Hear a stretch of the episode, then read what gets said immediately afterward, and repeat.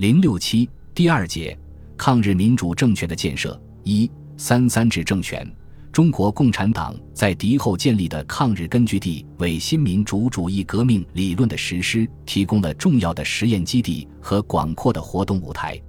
中国共产党在敌后抗日根据地实行了广泛的民主政治，建立了各阶级、各阶层的抗日人民都享有权利的民主政权，保证了抗日战争的顺利进行。抗日民主政权的样板是陕甘宁边区政府，它来源于苏维埃工农民主政权。一九三七年九月六日，根据国共两党达成的协议，苏维埃中央政府驻西北办事处正式改名为陕甘宁边区政府，下辖陕、甘、宁三省的二十三县，直属国民政府行政院。这个政府既继承苏维埃的革命传统。又根据中国共产党抗日民族统一战线的精神进行了改组，为各抗日根据地的政权建设做了榜样。各敌后抗日根据地政权的建设，随着战局的发展，在内容和形式上有所变化。当八路军向华北进军之时，中共中央曾经决定在敌后实行形式上维持原有政权形态，实际上政权在民众手中之原则。中共在刚刚建立起来的各抗日根据地中，或以中国民族革命战争战地动员委员会、抗日救国会、西盟会等名义的半政权性质的机构进行活动，或迫使国民党军政当局撤换旧县长，代以进步分子担任新县长行使职权。原有国民政府的行政体制没有变动。一九三八年一月，晋察冀边区率先举行军政民代表大会。出席代表一百四十九人，通过了统一边区军事、行政、财政、经济、教育的各项提案。民主选举宋绍文、聂荣臻、刘义基、吕正操、胡仁奎、李杰庸、孙志远、张苏、娄宁光等九人为晋察冀边区临时行政委员会委员，并通电全国宣布晋察冀边区是中华民国的组成部分。晋察冀边区行政委员会的任务。在抗战胜利之日即行终了。晋察冀边区行政委员会的建立，标志着中国共产党领导的敌后根据地第一个战略区一级的抗日民主政权的诞生。随即，晋冀鲁豫、山东、晋绥以及华中和华南各抗日根据地先后成立了抗日民主政权。边区政府一般实行三级三府制或三级二府制，三级制边区、县。乡三级政府机构，另由边区政府派出行署或专属，由县政府派出区署作为辅助机关，但不是一级政权组织。这种根据敌后抗日斗争的需要设置的行政机构，是独立于原国民政府行政体制之外的政府机构。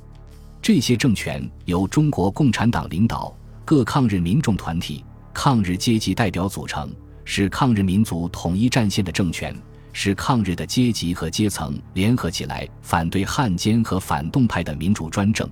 它既与地主资产阶级的政府有区别，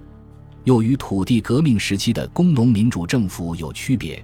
是敌后战场开展对敌斗争和争取抗战胜利的重要保证。一九四零年三月，中共中央发出关于抗日根据地的政权问题的党内指示。正式提出了抗日民主政权建设必须实行“三三制”，其具体规定是：根据抗日民族统一战线政权的原则，在人员分配上，应规定为共产党员占三分之一，非党的左派进步分子占三分之一，不左不右的中间派占三分之一，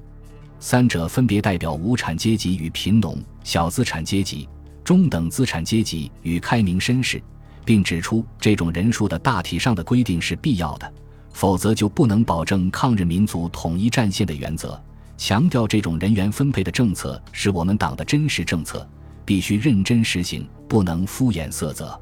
这一政策的提出有着重要的政治历史背景。首先，中国共产党将实现民主视为坚持抗战的重要条件。早在一九三七年制定的抗日救国十大纲领中，就提出了产生真正的民主宪法、选举国防政府、实行地方自治等口号。一九四零年一月，毛泽东又在《新民主主义论》中将中国的新民主主义政治体制概括为实行各革命阶级联合专政的国体和实行民主集中制的政体。实行三三制无疑是一次很好的尝试。其次，围绕着敌后抗日政权的建设，中国共产党与国民党顽固派进行着激烈的斗争。国民党顽固派坚持一党专政的立场，反对中国共产党在广大的敌后战场建立人民政权。中国共产党内也有人主张不要增加对国民党的刺激，在客观上帮助抗战胜利后使共产党天下的谣传。实行三三制，既可以使国民党顽固派反共失去凭借，又能适合中共和中间势力的共同愿望和要求。第三，三三制的提出与国统区第一次民主宪政运动也有密切的关系。一九三九年九月。在国民参政会第一届第四次会议上，各抗日党派代表提出七个宪政提案，要求结束党制、立时宪政，保障各抗日党派合法地位，对于国民党一党专政的统治形成了强大的冲击力。中共实现三三制政权，可以建立一个实现民主宪政的试验场所。根据中共中央的指示，各解放区领导机关逐步在边区、县。向各级政权工作中落实“三三制”的原则。太平洋战争爆发后，尤其是在各解放区进入最艰苦、最困难的时期，“三三制”更是一再被强调和重视。一九四三年十月，中共中央提出了著名的十大政策，“三三制”政府即是其中重要的一条。其主要做法是：第一，保证共产党员在政权中占领导地位。使占三分之一的共产党员在质量上具有优越的条件，以党的正确政策和自己的模范工作说服和教育党外人士，使他们愿意接受我们的建议。强调任何一个大党不应以绝对多数去压倒人家，而要容纳各方，以自己的主张取得胜利。第二，使党外进步分子占三分之一，通过他们联系广大的小资产阶级群众，给中间派以三分之一的位置。目的在于争取中等资产阶级和开明绅士，孤立顽固派。强调，只要是抗日的，并且愿意和共产党合作的，我们便应以合作的态度对待他们。第三，教育担任政权工作的中共党员，克服不愿和不惯同党外人士合作的狭隘性，提倡民主作风。遇事先和党外人士商量，取得多数同意，然后去做。强调要各方协商，一致协议，取得共同纲领。以此作为施政方针。第四，三三制的人员分配是一种大体上的规定，各地需依当的的实际情况施行，